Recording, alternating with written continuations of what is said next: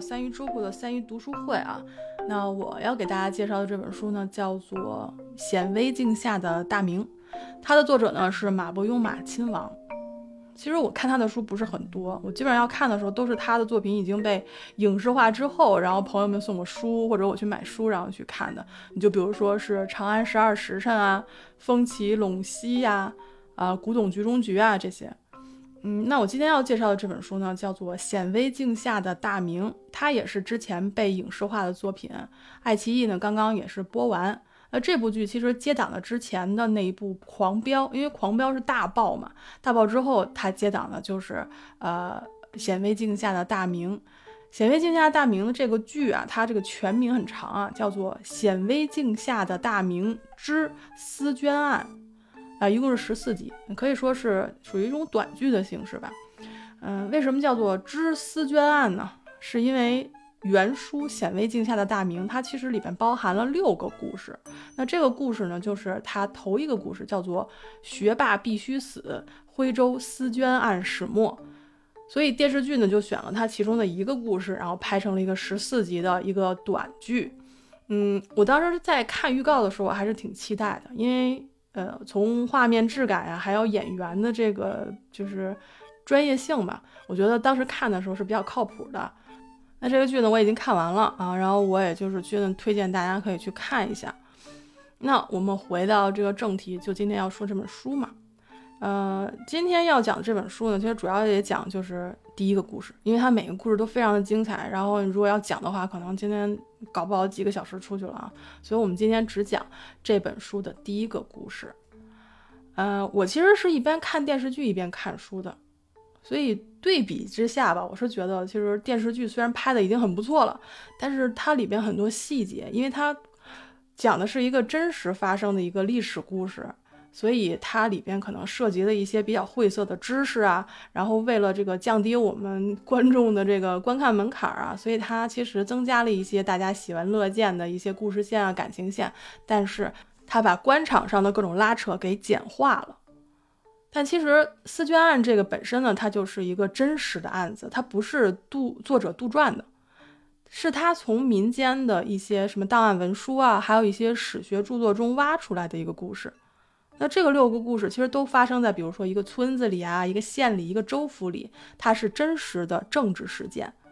那每个案子都是从民间一个看着特别小的一个事儿，然后就可以辐射到了南京，然后北京的各个官场的各个什么呃首府内阁，然后甚至连皇上都牵连在内了。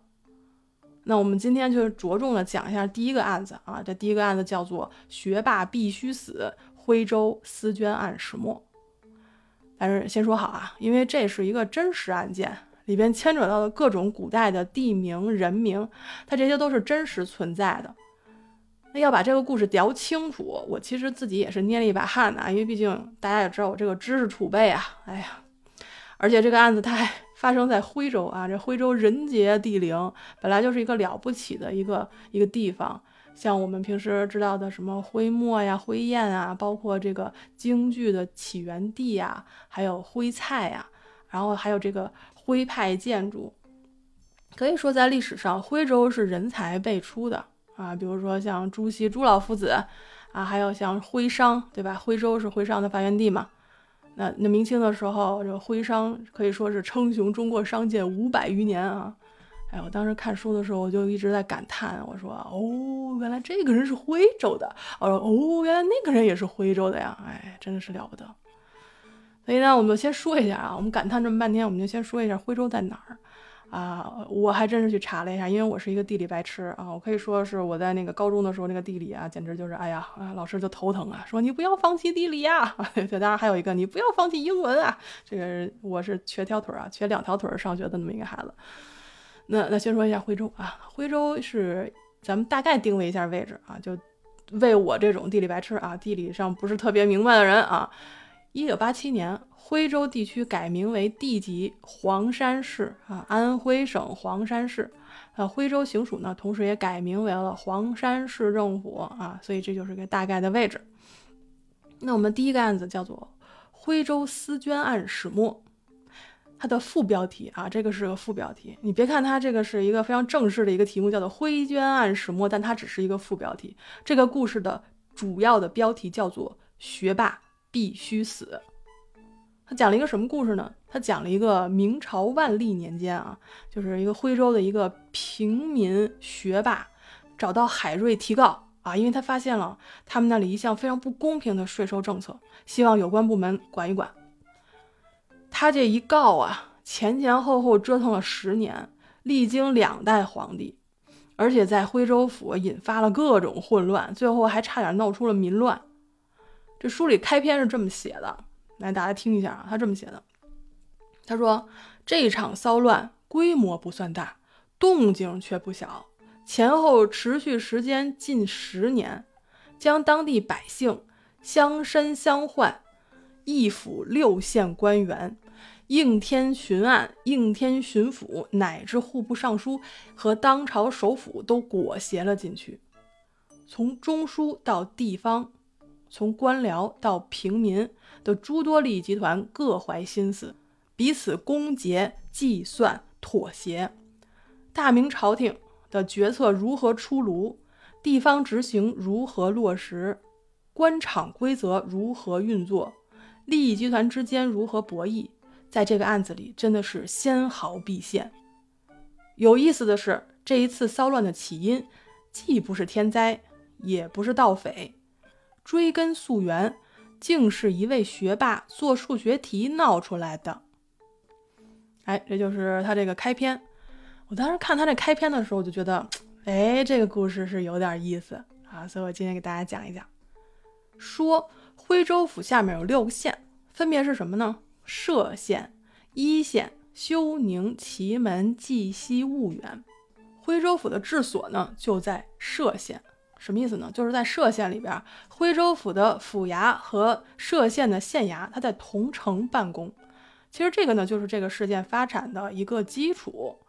因为州府和衙县衙衙门同时同城办公，那它的卷宗其实是特别齐全的，尤其是像什么税粮户籍呀这些，就非常齐全。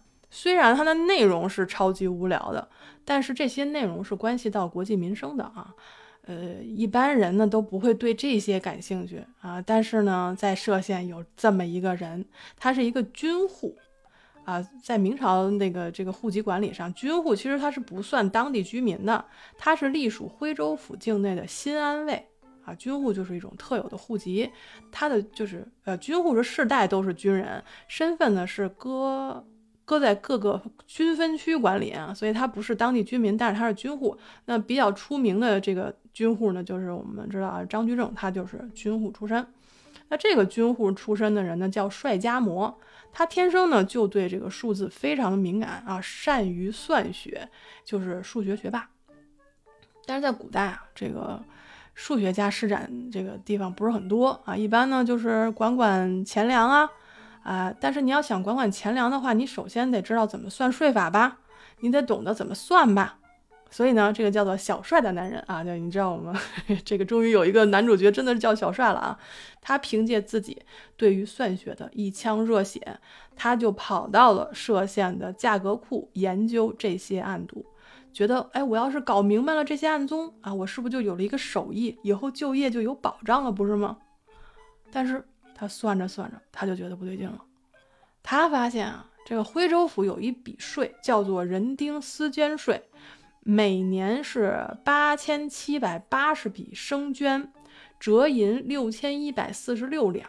这个税呢是由他们歙县独自担负的，那其他的五县就不用交。他就想，这凭啥呀？你这一个税，你按理说你应该是六县均摊，你就算是歙县比其他的几个县都大，但是你就明摆欺负人嘛？你不能让我们全部都出这个税吧？而且他后来还查了，就是明文。徽州府要交的这个税啊，这个税是明文徽州府要交的，没有指定说是让歙县一个人交，结果最后就变成了歙县一个人交啊。这个税一交，他可不是说一年两年，一交就是两百多年啊，两百多年，这不是闹呢吗？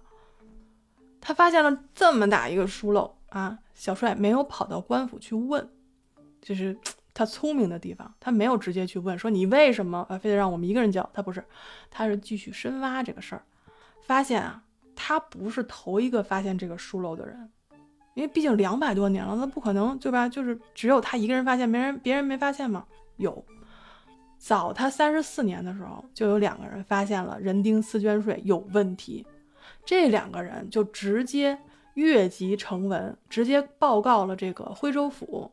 的上级啊，就有点大喘气啊。他就是他，其实没有直接去问徽州府，你为什么让我们一个人交？他是直接找了徽州府的上级，也就是应天巡抚和应天巡案这两个人，不止告了一次，他告了两次。嗯，举个例子说吧，就是说市里的问题，我没有报给市里，我直接报给了省里，然后就是这个省里的这个省长兼军区司令，应该这么说吧。还有这个省最高法院院长兼纪委，呃，就直接报给人家了，没跟市里说。那应天巡案巡抚批复了啊，就说当时那个事儿就批复彻查。可是结局是什么呢？结局就是报案的这两个人不知道是什么原因，就先后去世了。想想这里头有猫腻儿吧？那帅家模怎么办呢？他查出这事儿了，你是告还是不告呢？要我的话，我就肯定想一想，对吧？比较怂。但是他就做了第三次呈文，交给了应天府巡按御史刘世惠。帅家模这个人，他是一个特别聪明的人，他不光是只是说我会算就完了啊，这跟电视剧里不太一样啊。这书里面的这个人，其实他是还是挺有情商的。他在这个成文之中玩了很多的文字游戏，而且他还偷换了一些概念。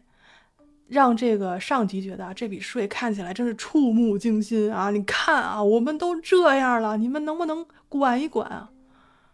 啊，具体的这个细节大家可以去翻书啊。然后我觉得他这个这个成文写的真是太溜了，而且呢，他还打了一些政治牌，因为当年呢，张居正是准备在江南这个实行新法，叫做一条鞭法。为什么呢？是因为当时明朝的税赋太乱了。所以这个新法呢，就是叫并徭役，然后田赋以及杂税为一条啊，合并征收的银两，然后按亩折算这个纳税的这个钱，啊，口号呢就叫做均平啊，这是宣传口号，叫做均平。所以帅家模就利用了这一点，他在成文里面说啊，就是你看看啊，就是我们这个徽州就这么不均平啊，大人你就不能响应一下这个中央的精神吗？啊，你能不管吗？所以说啊，所以说我们这帅家模的这个人啊，不只是数学天才，他的情商其实是不低的啊。如果你们去看电视剧的话啊，电视剧就把这个人稍微改了一改啊，改了一改，就把他的这个角色更突出了。就是，呃，帅家模这个人呢，其实就改成了两个角色啊，就一个呢就是他的情商部分啊，一个是他的智商部分啊，大家可以去看。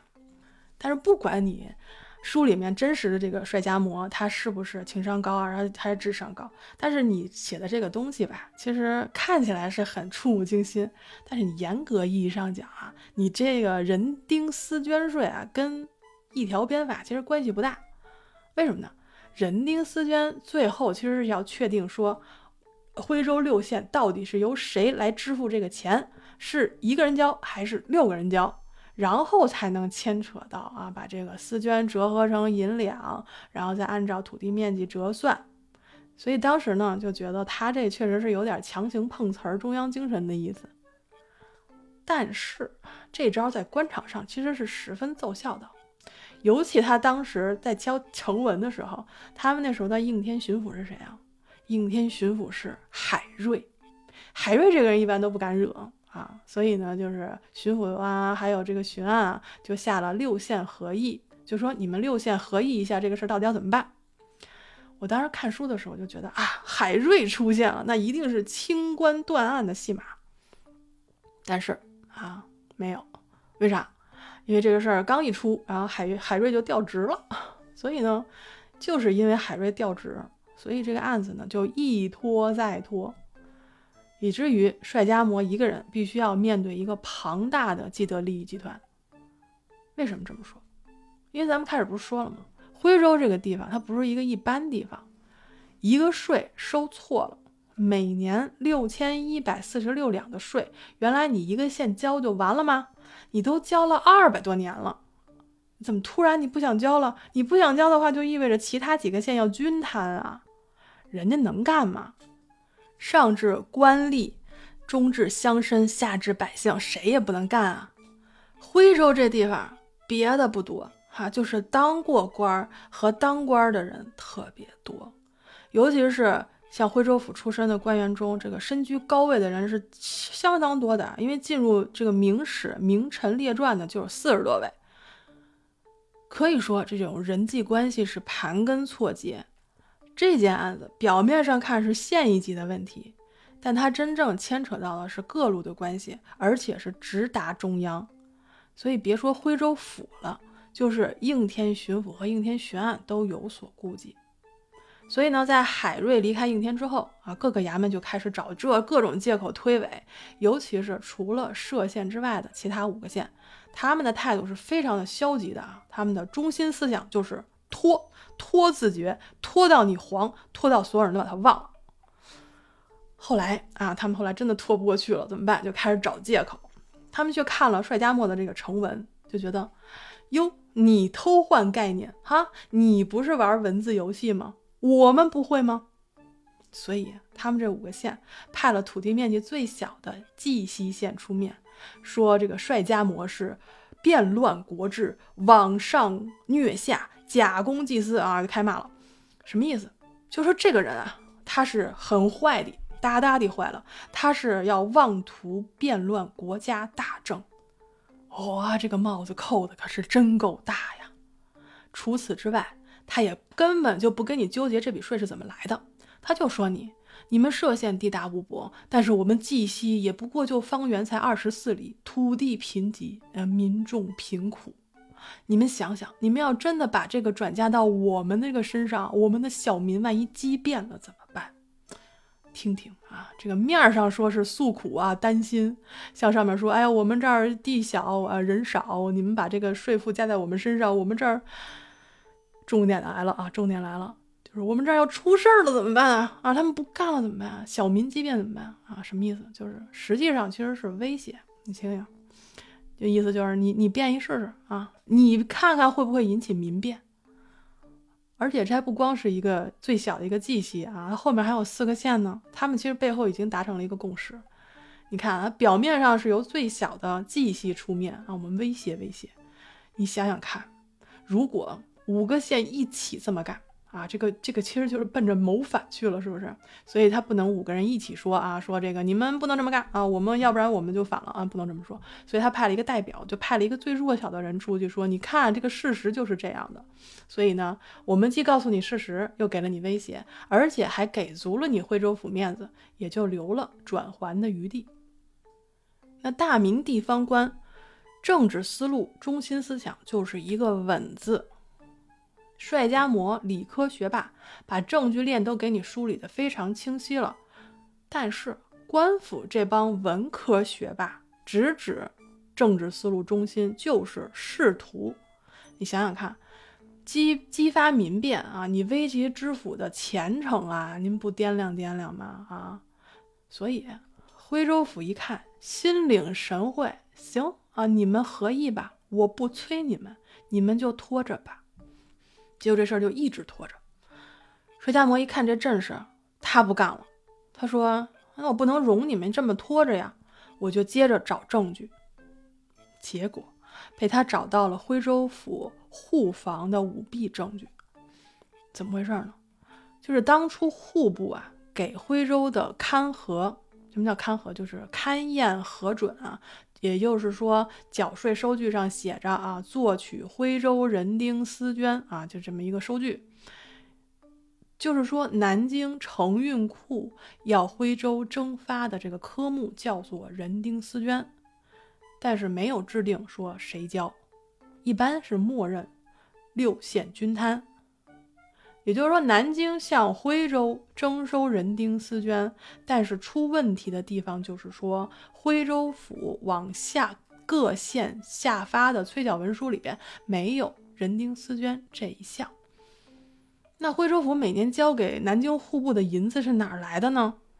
证据证明，徽州府向歙县征税有一个条目叫做下税生丝，而且歙县也确实在国初的时候有一个叫做下税生司的科目，其实是一个欠卖，就还啊国初欠卖。换句话说，就是早二百年前啊，我欠给国家一笔钱，而且我早就还完了啊，但是这个条目啊一直在账面上就没撤，反而呢让州府给加了税了。州府收到了歙县交的这笔。呃，本来他不应该付的税之后呢，就从这笔税里抽出相应的数目，划归到了应该往上交的这个人丁私捐税之下，然后就交给了南京户部。那这么一来，原本是由六县均摊的赋税，神不知鬼不觉的就成了歙县独扛。税家墨就觉得，你徽州府当年移花接木的这个户房，你真的太溜了，而且歙县完全没有察觉，就这么着形成了一个惯例惩罚。这个坚定不移的交了二百多年啊，这个谁能忍啊？但是帅家模没有证据，为什么？两百多年前你上哪找证据去？而且呢，知府、知县都是流官，他们来了干几年就会调走。真正在衙门里的老大是谁？就是那些虚吏，他们是真正的地头蛇，因为他们都是本地人，而且他们的职务都是世代相传的。也就是说，知县知府，你虽然官儿大，你到了一个人生地不熟的地方，你要是想干点啥，下面这些人不帮着你，你真的是一点辙没有。尤其是像三班六房的里边的这个户房，管的就是粮钱，也就是其实我们在历史剧上还有这些史实上能看到了，就是徇私舞弊的重灾区就是在户房。所以啊，他这个电视剧改编的时候，就把这个舞弊的重灾区。就是矛盾的正中心，然后放大了这个户房。那其实，在历史上，这个户房经常真的是完全是重灾区。我们举个例子，就说明初的时候啊，其实曾经核实天下土地造有这个榆林图册，以制定这个呃你交多少税，对吧？那每一次田地有变动，它都应该是记录在案的。但是啊。当这个土地兼并非常严重的时候，你比如说有个富人买买通了一个小吏，你就可以在这个官方的记录中表现为无田啊，我没有田，我就不用交税了，所以有钱人就可以轻松的逃税，而根本没有田地的这个穷户，他就有可能被登记为这个田产丰富，就是我没有田，我还要交税。这个里边有好多的这个小的猫腻儿啊，他他在后面的几个故事里面有一个故事当中讲的是非常的清楚，就是讲这个讲这个你怎么怎么把我的田划到别人名下，然而我不用交税，然后别人替我交税这么一个事儿。如果大家喜欢听的话，我可以找一个机会专门讲一下这个事儿。我们回到这个学霸案啊，学霸案就是说现在重点就在于我没有证据证明你户房舞弊。但是我能看到，就是账目上动的手脚，它确实是成立的，而且你是明摆着的事儿，那上面写着呢，对不对？所以帅家模就因为这个事儿，他又写了一个成文，说说人是谁我不知道了，我也不可以不追究，但是这个事儿你做错了就得改。啊，这一点就能看出，其实帅家模这个人是挺轴的，但是你查的再清楚，其实没有用。这徽州府应天巡抚巡案其实是没有任何反应的啊！就这个事儿真的是，对吧？所以帅家模一看我成文了，我跟你摆明了这个事儿，掰开揉碎了说你不理我是吧？然后帅家模就怒了，他说：“你不是不理我吗？行，我找你们领导去。”他就直接进京上访去了。想想看，一个平民为了一县的赋税。单挑整个徽州府，啊，一般人干不出来这事儿吧？但是这个事儿它发生在徽州就不算稀奇了。徽州这个地方啊，人杰地灵，咱们说过了，它不只是这个，它还民风彪悍啊！民风彪悍不是咱们说的那个爱打架啊，他们是好打官司。那徽州商人可好打官司了，他们能让南京专门出一个条款。说是徽州商人可以不受理啊，就有一些的这个案例，他们绝对不受理，就因为已经是被他们烦得够呛了。那我们说回帅家模，帅家模直接上京啊，就上京去，不是赶考去了啊，上京上访去了。他去了以后，他没有找直接找户部，他找了督察院十三道监察御史，这个是干嘛的呢？他们是专门稽查六部百官的这个过失的一个部门。这个部门呢，就特别喜欢搜集民意啊。然后他的成文呢就被御史给递交上去了，随后又转发到南京户部，上面附有督察院的批语，让遵守法典，六县均摊，让户部酌情办理。南京户部随即转发了应天巡抚巡按衙门，让他们搞清楚问题。那好了，先有上官支持了，帅家墨觉得，哎，这回妥了啊。结果又出事儿了，他在回乡的路上差点就死了。可惜没死 啊，对，侥幸没死，他侥幸逃脱。那我们从当时的那些文本上来分析呢，就是谁也不知道他到底遇到什么事儿了，只知道他差点没死，而且他确实从南京回去的路上，他就没赶回徽州，直接带着家人就逃回了自己的老家湖广去避祸去了。其实你想想也知道啊，断人财路如杀人父母。三十多年前，那两位上告的人不就不明不白的就死了吗？帅家模这次没死，就算是万幸了。但是也正是因为他逃了，这个案子就搁置了。那这一搁置，就两年过去了。嘉庆帝驾崩，万历帝继位，张居正成为首辅。当然了，这是一个中央的大变动，跟帅家模这个小民其实没有什么关系。此后呢，又过了两年多，万历三年三月初九，这是一个重要的日子。徽州知府突然向歙县发了一道逮捕令，逮捕谁呢？帅家模。说帅家模，你告完了，你提告完了，你跑什么啊？你是不是有鬼？当时我当时看到这点，我觉得徽州府你疯了吧？啊！隆庆五年，户部下文让你处理人丁私捐的问题，这都四年了。然后四年之后，你说：“哎呀，帅家模，你怎么跑了啊？我要抓你！” 你说这事儿是不是特别新鲜啊？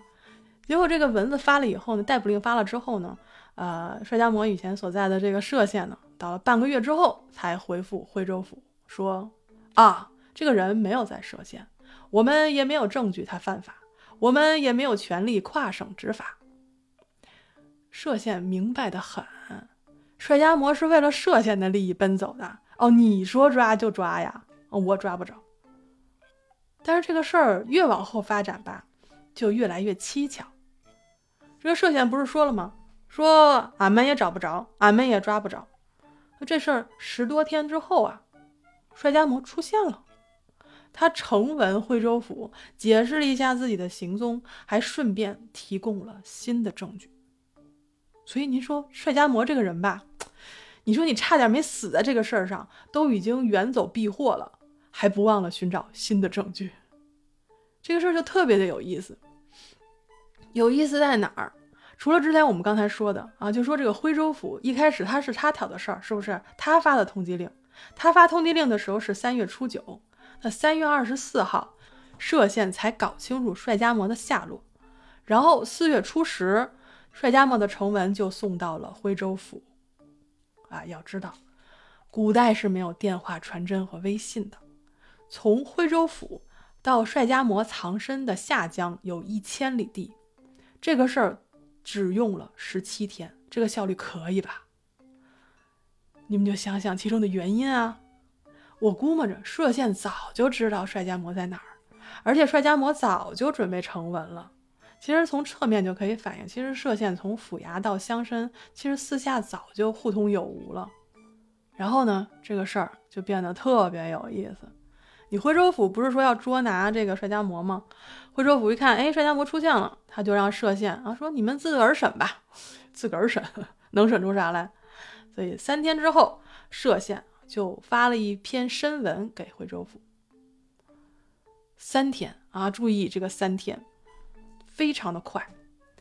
当然了，这个徽州府跟歙县是同城办公，说不定衙门口走一段时间就到了。三天是不算快的。但是为什么一定要强调三天呢？是因为他准备的这篇申文特别不简单。这篇申文里，除了帅家模之前提到过的内容，这个歙县的知县还表示说。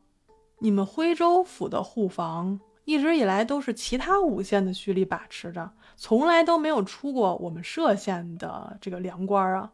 歙县没人在府里，只能被人欺负。所以人丁丝绢被篡改成了夏税生丝这件事，一定是出自徽州府户房梁科的书吏之手。而且这篇申文最有意思的是后面有一批乡绅联署。呃，什么叫乡绅联署？就是有一批在歙县里有名的、当过官的这些人，我们都署名啊，跟你们说啊，我们也支持我们这个知县大人。那这几位，我们来看一看前几位啊。哎，汪尚宁官至督察院右副都御史，就是相当于现在的最高人民检察院副检察长。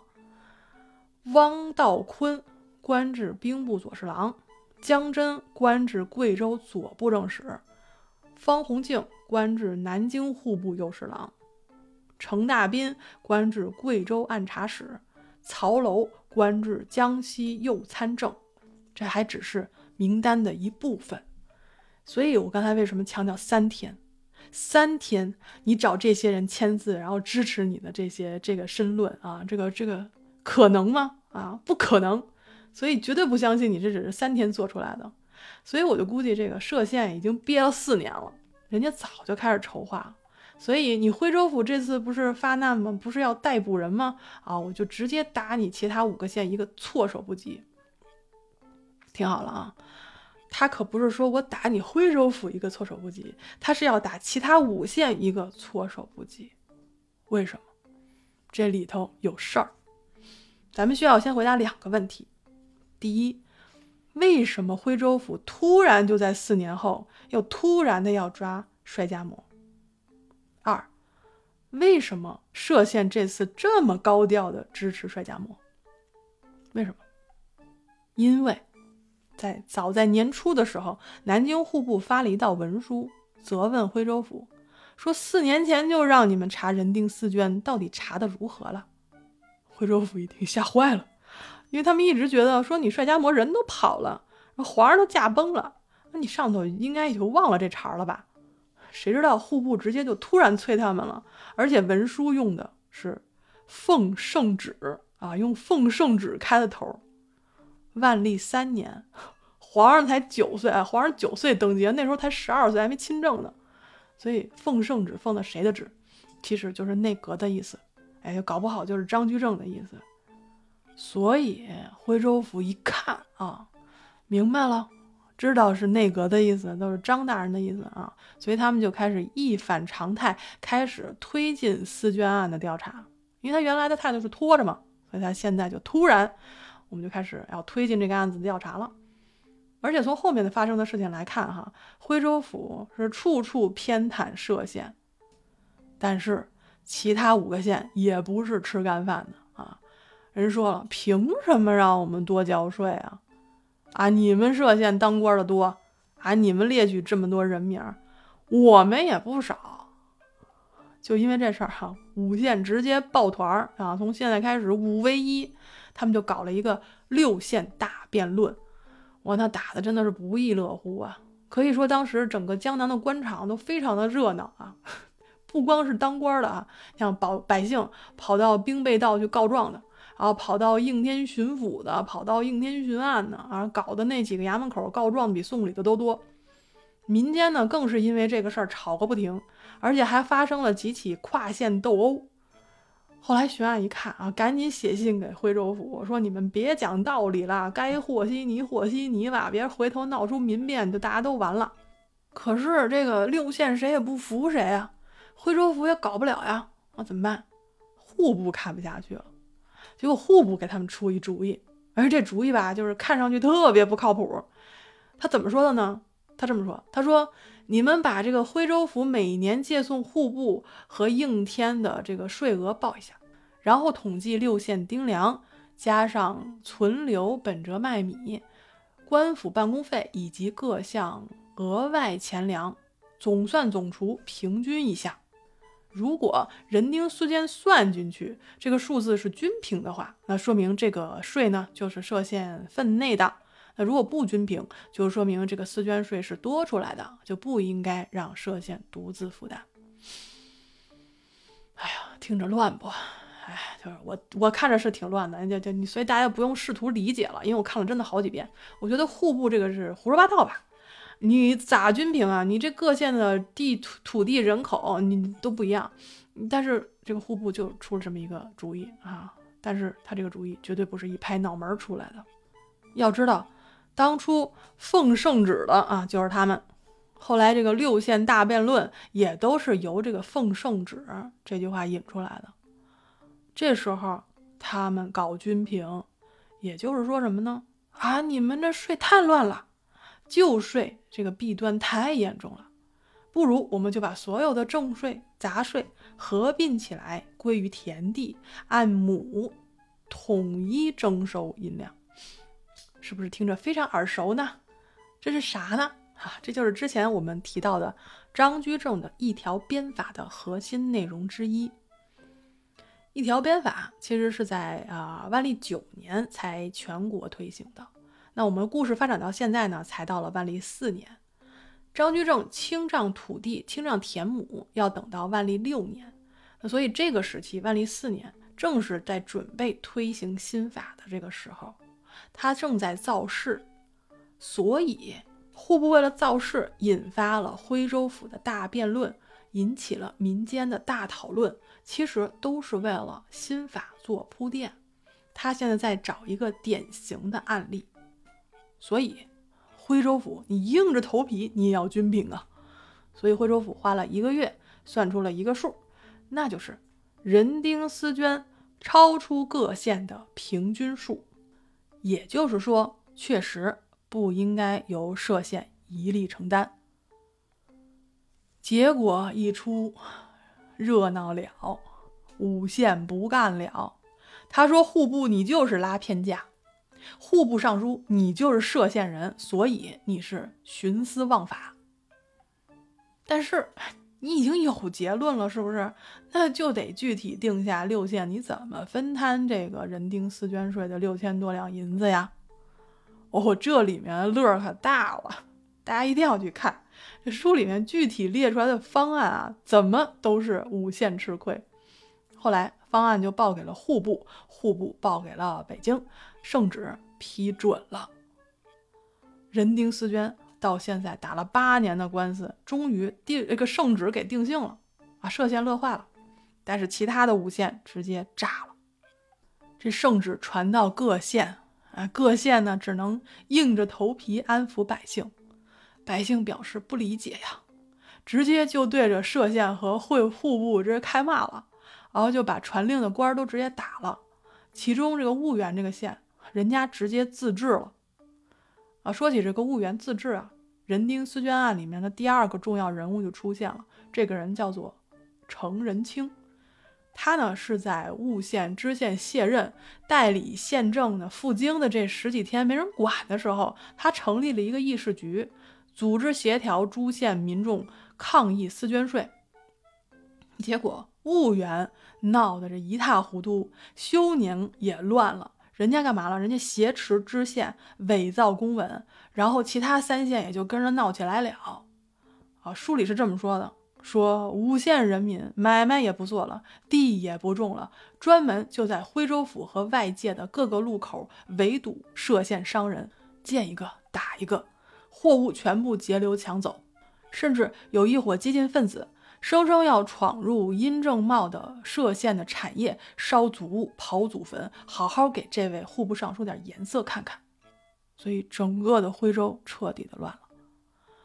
其实啊，这个民怨沸腾，很多都是乡绅煽动的。那五县的乡绅本来是说啊，我推动百姓的情绪，给朝廷施压，结果后来他们发现他们压不住了。但是这时候得想办法压制啊。不然真的就离这个造反不远了。你想想，人家有自治的啊，人有这个挟持知县的、伪造公文的，还有这个打打打砸抢的，是不是？所以乡绅啊，这时候就开始安抚百姓啊，也上书徽州府说：“我们都是顺民啊啊！”这个兵备道和巡抚都院都下了安民告示，说：“你们再闹腾啊，绝不姑息。”然后兵备道还下文啊，下公文捉拿帅家模。说他说他什么，在南京走关系的时候，用歙县百姓给的公款四十两，给自己买官带荣誉啊，到处显摆，所以就导致其他五县这个民众闹事儿。哎，这个真的借口找的真好啊！反正看出来了吧？啊，这就叫做压制舆情。压制舆情就是要抓点人啊，所以帅家模就被抓了啊。之前搞自治的这个程仁清也就下狱了。于是，在万历七年，在各衙门的方案反复多次之后，第五版方案终于出炉了。第五版方案怎么定的呢？说人丁私捐六千一百四十五两，仍由歙县承担，但是他们只需要担负均平银。总体算下来呢，就是少付了两千五百三十两。那少付的这两千五百三十两怎么来呢？由徽州府军需银抽出一千九百五十两，军渠道谢池州府兵饷银抽出五百八十两，合计两千五百三十两，转入军平银账目冲抵。哎天哪，这就补了这个缺。哎呀，这个方案真正这这名字念的我真的是啊拗口，但这个方案真是可以说是集妥协折中之大成。发现没？哈，闹了十年，其他五县根本没掏钱。这个徽州府军需银啊，这军需银啊，抽出了一千九百五十两，再加上其他的那个那个我名字老是念不对的那个叫军渠道谢池州府兵饷银抽出的这个五百八十两。这两笔其实，在书里看的是也是牵扯到各种旧税舞弊的问题，所以大家一定要去看细节。哎，反正我是一边看呢一边摇头啊。说来说去，这个事儿最倒霉的是谁呢？那就是帅家墨和程仁清啊。他俩怎么样了呢？他俩最后的结局就是帅家模仗一百，留三千里，遣边戍军。这罪名其实就一言以蔽之，就是谁让你多管闲事儿呢？那虽然朝廷这么判啊，但是在歙县志这个议事的这个遗像里面，专门记载了帅家模的事迹。也就是说，老百姓其实还是非常感激他的。那程仁清呢，他的性质就比较严重了啊，因为他距离谋反也就一线之隔了，他给判了一个斩监候，而且这一候就候了二十年，也就是死缓啊。所以后来呢，就是有人帮他喊冤，他就改判了，改为充军。结果这个人其实也是一个神人啊，这个他在戍边的这个期间还立了大功，后来当上了这个把总，最终是荣归故里。那这个人呢，他为什么作者说他是在思捐案里的第二重要人物呢？是因为他啊，当时在坐牢的时候用了半年的时间写了一本书，叫《思捐全书》。这个全书分为。金石丝竹刨土革木八卷，从隆庆四年帅家模上书海瑞开始，一直到万历七年这件事情结束，他一共收录了各处文书一百三十七篇，其中还囊括了整个徽州府私捐案从官府到民间的全部重要文献，而且他对其中文字没有进行任何的修纂。剪裁，他一直就是保持着客观中立的态度。也正是因为有了这本书，这个故事的所有细节才得以留存下来。那我今天之所以推荐这本书的原因，是因为它的视角是非常独特的。它其实是等于是记录了最底层平民的这个真实的政治生活，它聚焦在一府一县，甚至在一个村子里面发生的事情。你就比如像我们这个故事啊，它是收税遭遇不公的时候，民众是怎么样奋起抗争的？那还有的故事在讲，当你的家族利益受到损害的时候，你们要怎么样去兴起这个诉讼？还有当这个政治利益和商业利益发生矛盾的时候，他们怎么样跟这个官府周旋，怎么样博弈？当这个朝廷要求这个整顿户籍的时候，这些平民又是怎么从中牟利，然后 造成了这些？这六个故事，我非常推荐大家去看。如果你还觉得不过瘾的话，看完这个以后还可以继续去看《万历十五年》。其实我们在聊历史、聊这个这个事件的时候，我们非常习惯的去聊一些大事、大人物，然后呢牵连到地方民生，一般都是从上往下辐射的。但是这本书呢，就像我刚才说的，它是一个从下往上平民的视角，给我的感觉就是牵一发而动全身。明朝后期官场的腐败、民间利益集团的势力纠缠，都是因为帅家模一个人觉得这一笔税错了，你就得纠正这个事儿，袒露无遗。